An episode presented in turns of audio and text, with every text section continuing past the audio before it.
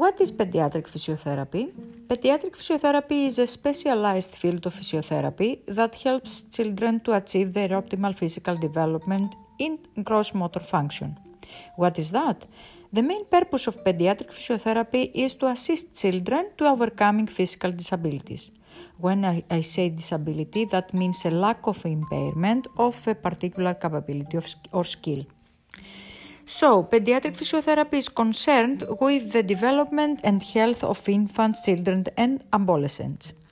It focuses on the reduction of pain and achievement of gross motor milestones in order to aid function and development through though, uh, growth.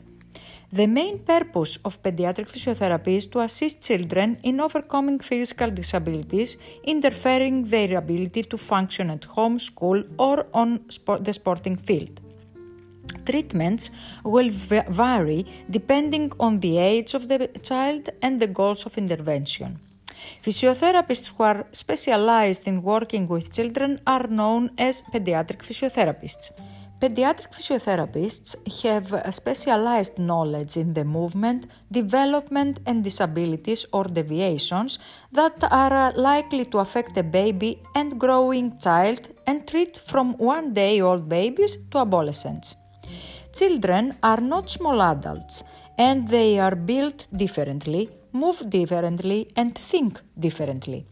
By this, I mean pediatric therapists encourage children to move to the best of their abilities through play and age appropriate fun and distractions.